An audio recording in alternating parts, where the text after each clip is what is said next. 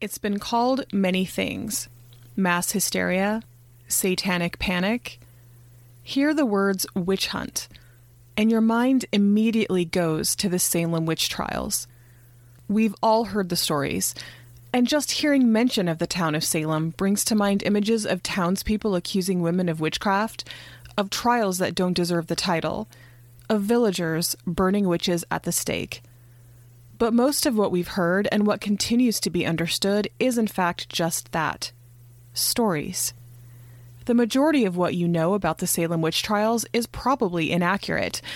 And what about witch hunts that took place outside Massachusetts? Outside America? The classic period of witch hunts took place about 1450 to 1750, when an estimated 40 to 50,000 executions took place in Europe and America by those searching for witches and evidence of witchcraft. New numbers estimate up to 80,000. But did you know that only 20 of these deaths took place in Massachusetts? And that there are contemporary witch hunts still happening today in areas of Africa and Asia? Get uncomfortable, friends, because today we're discussing classical witch hunts.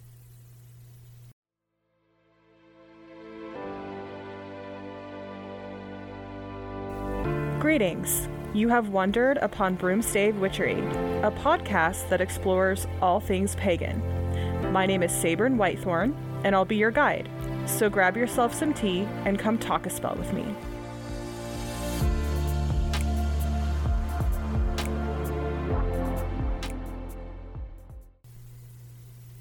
We are the granddaughters of the witches they couldn't burn. I've seen this quote in memes on Instagram, in cross stitch art on Etsy. It's meant to be a statement of empowerment. Stand up, be strong, be proud of who we are. that doesn't make me like it. In fact, I personally find this statement to be a slap in the face to the history of, and those who suffered or died from, actual witch hunts. Witch hysteria can be traced back to the Bible. Whether you believe the verse in Exodus 22:18 was literally translated to mean thou shalt not suffer a witch to live, or prefer the original Greek version of thou shalt not suffer a poisoner to live, you might as well be pulling a straw out one side of a hole instead of the other. The poisoners they're referring to are herbalists. And there are other areas of the Bible, such as Leviticus 20:27, a man or woman that hath a familiar spirit, or that is a wizard, shall surely be put to death. Or another passage, Deuteronomy 18:9, which states, There shall not be found among you any one that maketh his son or daughter pass through the fire, or that useth divination, or who is a soothsayer, enchanter, or a witch, or a charmer, or a consulter with familiar spirits, or a wizard, or a necromancer it goes on to state that their Lord would drive these people from the land. What does this sound like to you? Labeling those who practice herbalism and divination as evil and driving them from the land? Sounds a lot like a witch hunt to me. In fact, this Bible verse, misinterpreted or not, has been used to ostracize, cast blame on, and even sentence people to death. This is a fact you cannot argue, as it was recorded as such during many witch trials. And let's get Salem out of our heads for a while and realize that these witch hunts were happening hundreds of years before Salem, all around the world. In France and Switzerland, from 1428 to 1447, at least 367 men and women were killed during the Valais, France, and Villers, Germany trials, Investigations were demanded of any accused witches and sorcerers. Their rule? If any person was accused of witchcraft three times, they were arrested. But once arrested, there was no way out. If you confessed, you were burned to death. If you didn't confess right away, you were tortured until you did confess.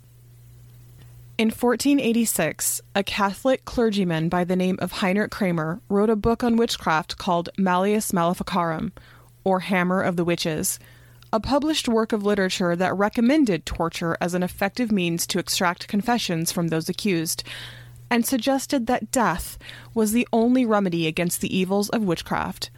This book would be used by courts for centuries as a handbook to legitimize brutal torturing and executions of those accused of witchcraft.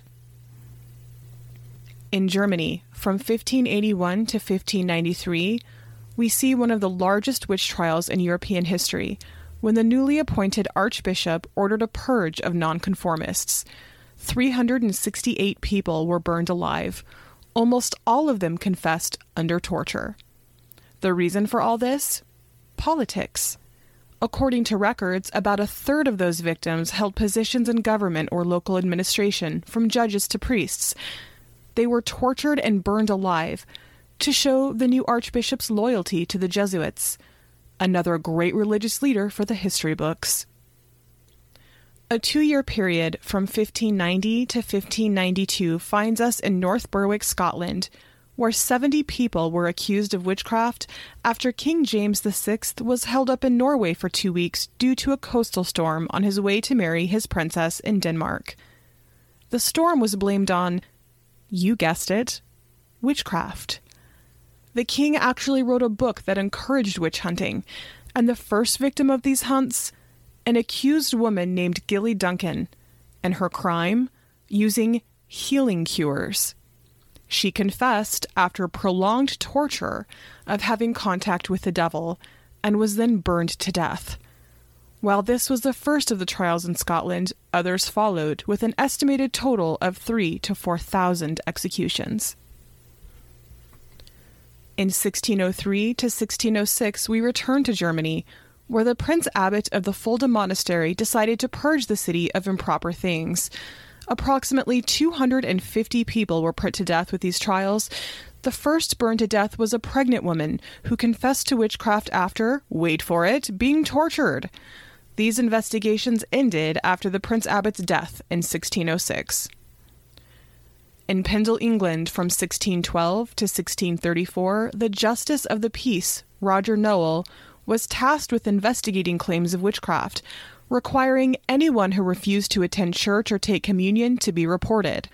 Twelve people were accused of witchcraft. One died in prison. Eleven were tried. Ten were convicted and hanged.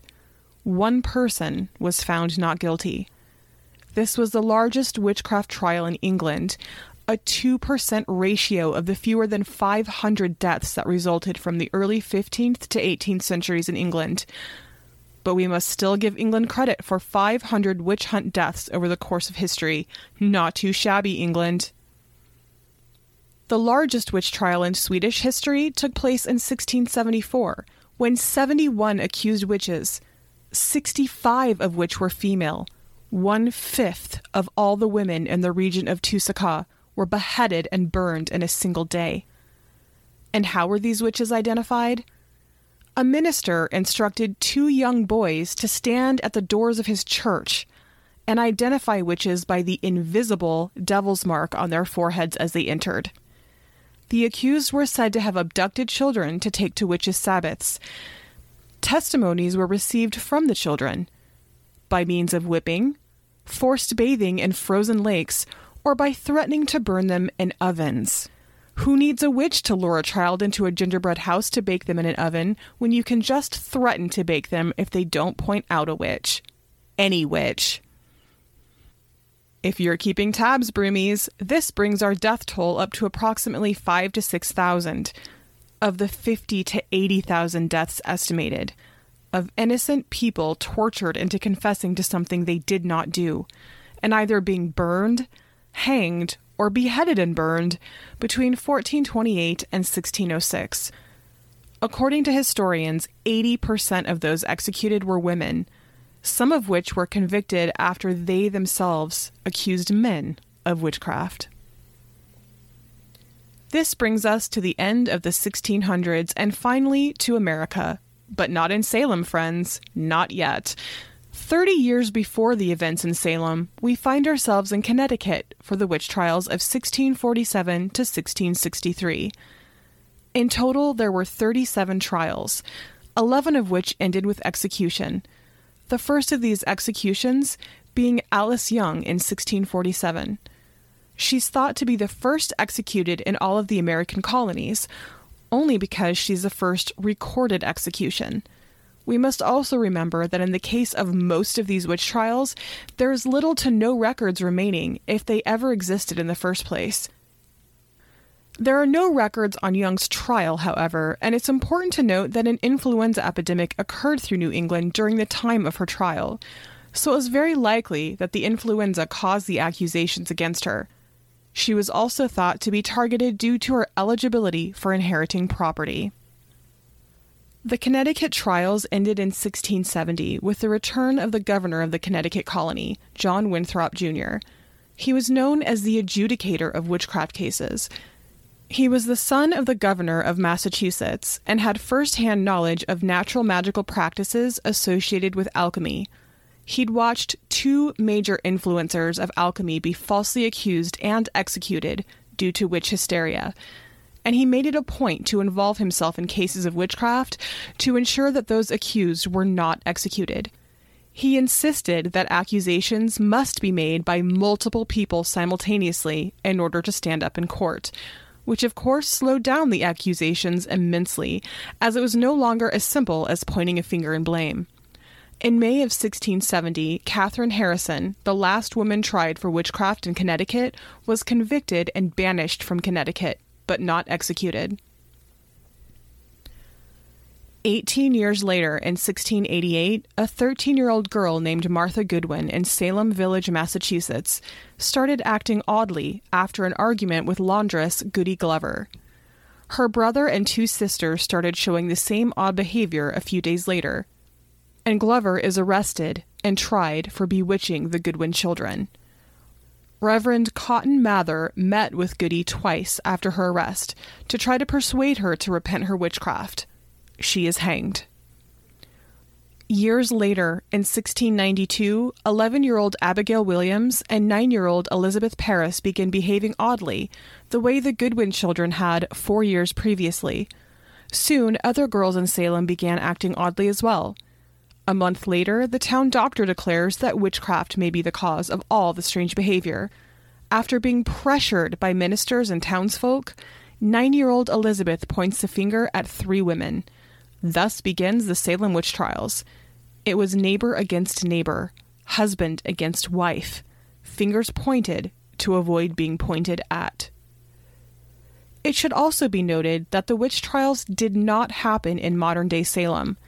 They happened in Salem Village, which changed its name to Danvers about 90 years later to avoid being taxed with Salem Town, which is now Salem, Massachusetts.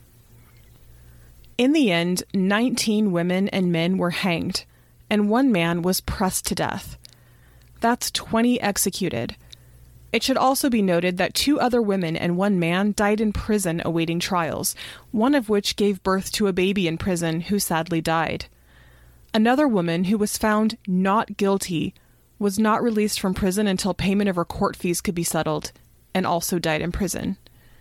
This brings the death toll up to 25. There were also nine known villagers who were accused of witchcraft and escaped or fled before being brought to trial. Probably wise. I'd like to take a few minutes to break down this meme, friends. We are the granddaughters of the witches you couldn't burn. Were there people burned to death due to witch hunts? Yes. Were any of these people witches? Well, how would we know? As you heard me discuss in last week's episode, a witch is simply a person who practices witchcraft, and witchcraft is the use of energy to make change. Were any of these people who burned actually witches? It's a possibility, but the majority of the people accused of witchcraft and executed around the world were not witches. They were elderly women, townsfolk with mental illnesses or ailments. If you wanted your neighbor's land, witch. If they looked at your husband in a way you didn't like, witch. If you got in an argument over money owed, witch political differences, jealousy. Mary Beth Joe didn't attend church on the day of your bake sale and it upset your Puritan sensibilities. Witch, witch, witch. So, are you the granddaughter of a witch they couldn't burn? Well, are you the granddaughter of an actual witch? Are you the granddaughter of an actual witch who wasn't burned for some reason during the classical witch hunts? If so, your witch ancestor who escaped burning was not from Salem, or in fact from the US, because there's no record of anyone in America being burned for witchcraft. There are records of hangings, stonings, being drowned or pressed to death or rotting in jail, but no burnings. Listen, I understand this meme is meant to empower. It's meant to shed light on a tragic part of our history, one tragic part of many tragic parts of our history, but it's also feeding a fire of mistruth. It's throwing sparks on an already misunderstood part of our history, and in doing so, it's a slap in the face to the real memories of these real people and their real descendants. Descendants who have been insulted when their ancestors were pardoned from their crimes of witchcraft 20 or more years after being hanged or murdered for no reason.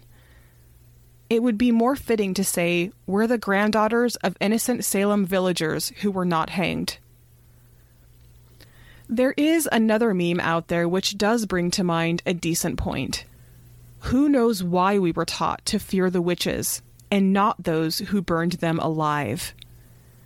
While again inaccurate in the context that we don't know if any of these women burned alive were actually witches, although statistics say that out of upwards of 80,000 people executed, at least one of them was bound to practice witchcraft, this meme does ask a good question what kind of person, what kind of human being does it take to burn someone alive?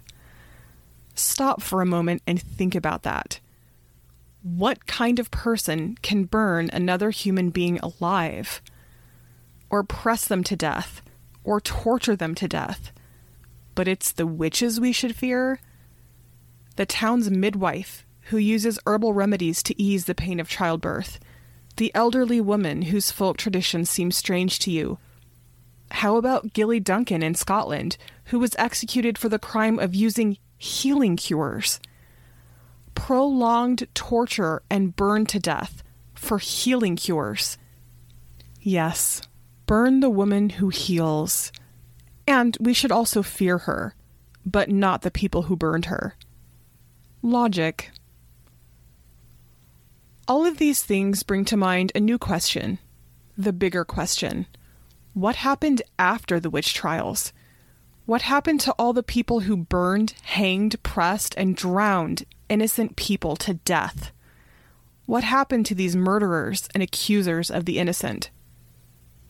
Well, most of them blamed the trickery of Satan for their actions, and although the people they accused were said to have been tricked by Satan and were executed, the accusers and murderers' crimes are forgiven, and they, mostly, went on to lead normal lives and have babies who got to lead normal lives, and so on and so forth.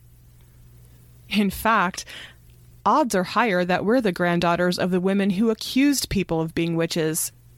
Where's the meme for that? There were also jurors and townspeople who cleared their conscience by stating that the victims did actually confess to witchcraft. Yeah. After prolonged torture, I think any human would confess to just about anything if it meant not being tortured. These people knew they were going to die anyway. Personally, I'd rather be hanged and get it over with than be prolongedly tortured. So, sure, they confessed.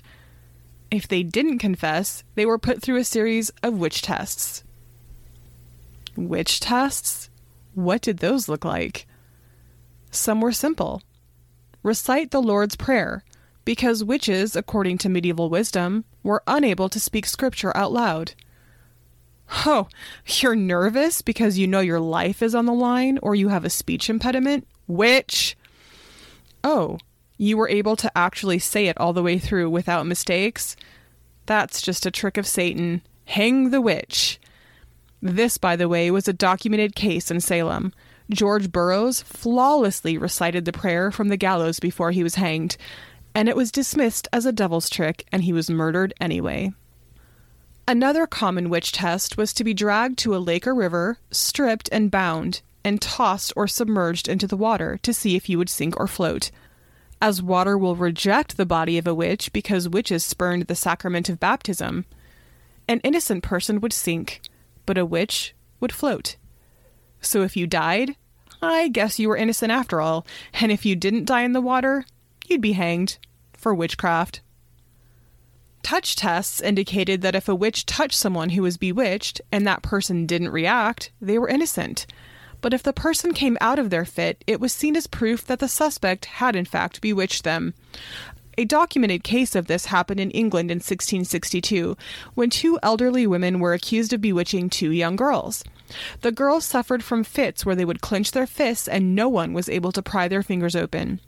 The two accused women were to touch the girls to see if they unclenched their fists, which would then prove the women had bewitched the girls.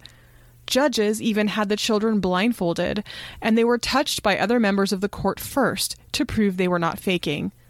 And even though the girls did unclench their fists when members of the court touched them, suggesting they were indeed faking it, this was not enough to save the two women from being hanged as witches.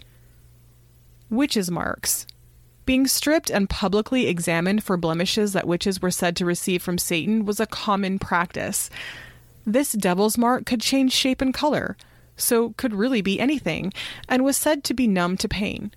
So if you had a mole, scar, birthmark, or sore, you might be a witch. Oh, and if you were terrified of that mole being seen as a devil's mark and decided to cut it off, that would also be labeled as proof that you were in lieu with the devil. Oh, and if you didn't have a mark, You'd be pricked with needles or scratched repeatedly to try to find a numb spot on your body where an invisible devil's mark might be. And professional prickers were paid good money to poke people with fake, dull needles to prove an area of your body was numb and therefore you were a witch. After the trials, for the most part, families who lost property and loved ones were expected to just go on with their lives like nothing ever happened, and it would take several years for them to even regain social standing in many cases. Judges blamed other judges, and the community at whole blamed Satan for tricking them. It was Satan? Oh, yes. All is forgiven. Damn that cloven trickster for making us kill innocent people. In 1697, 12 jurors signed a petition admitting they had convicted and condemned people to death based on insufficient evidence. They made this admittance because they were concerned that God might be punishing them for what they'd done, but no legal action was taken against them formal apologies many years later by a few of the main accusers, no legal action taken. Formal apologies by the town itself were made after the 1700s. Can you imagine? We're sorry that we crushed your grandfather to death slowly over a three day period, but someone pointed a finger at him, and surely you can understand our predicament. Satan, that silly sultan of sinners, totally forced us to. Forgive us? Accusations of witchcraft didn't end here, or at all, in fact.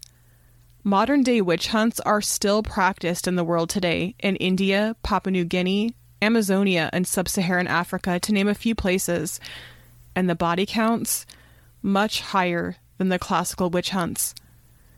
In India alone, 768 women have been murdered for allegedly practicing witchcraft since 2008 in Indonesia, about 400 killings since 1998. In Brazil, in 2017, a philosopher named Judith Butler was burned as a witch while protesting gender identity. And in Cameroon, Ghana, and Brazil, a reported 40,000 children have been orphaned due to witch hunts. Before we part ways, I'd like to give a small shout out to various pagan accounts on Instagram, Facebook, or TikTok that I find educational or entertaining. Etsy or online shops that are pagan based, websites, books, products, and physical stores that are pagan written, crafted, owned, and operated. This week, I'd like to shine my pagan spotlight on the Salem Witch Museum, which dedicates themselves to telling the stories of the innocent victims of the Salem witch trials. You can visit their website at www.salemwitchmuseum.com or visit them on Washington Square North in Salem, Massachusetts. I will link their website and Instagram in the podcast description.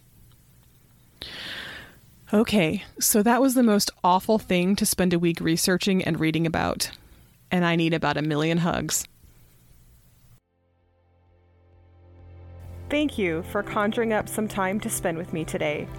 And until next time, Broomies, remember don't drink and fly.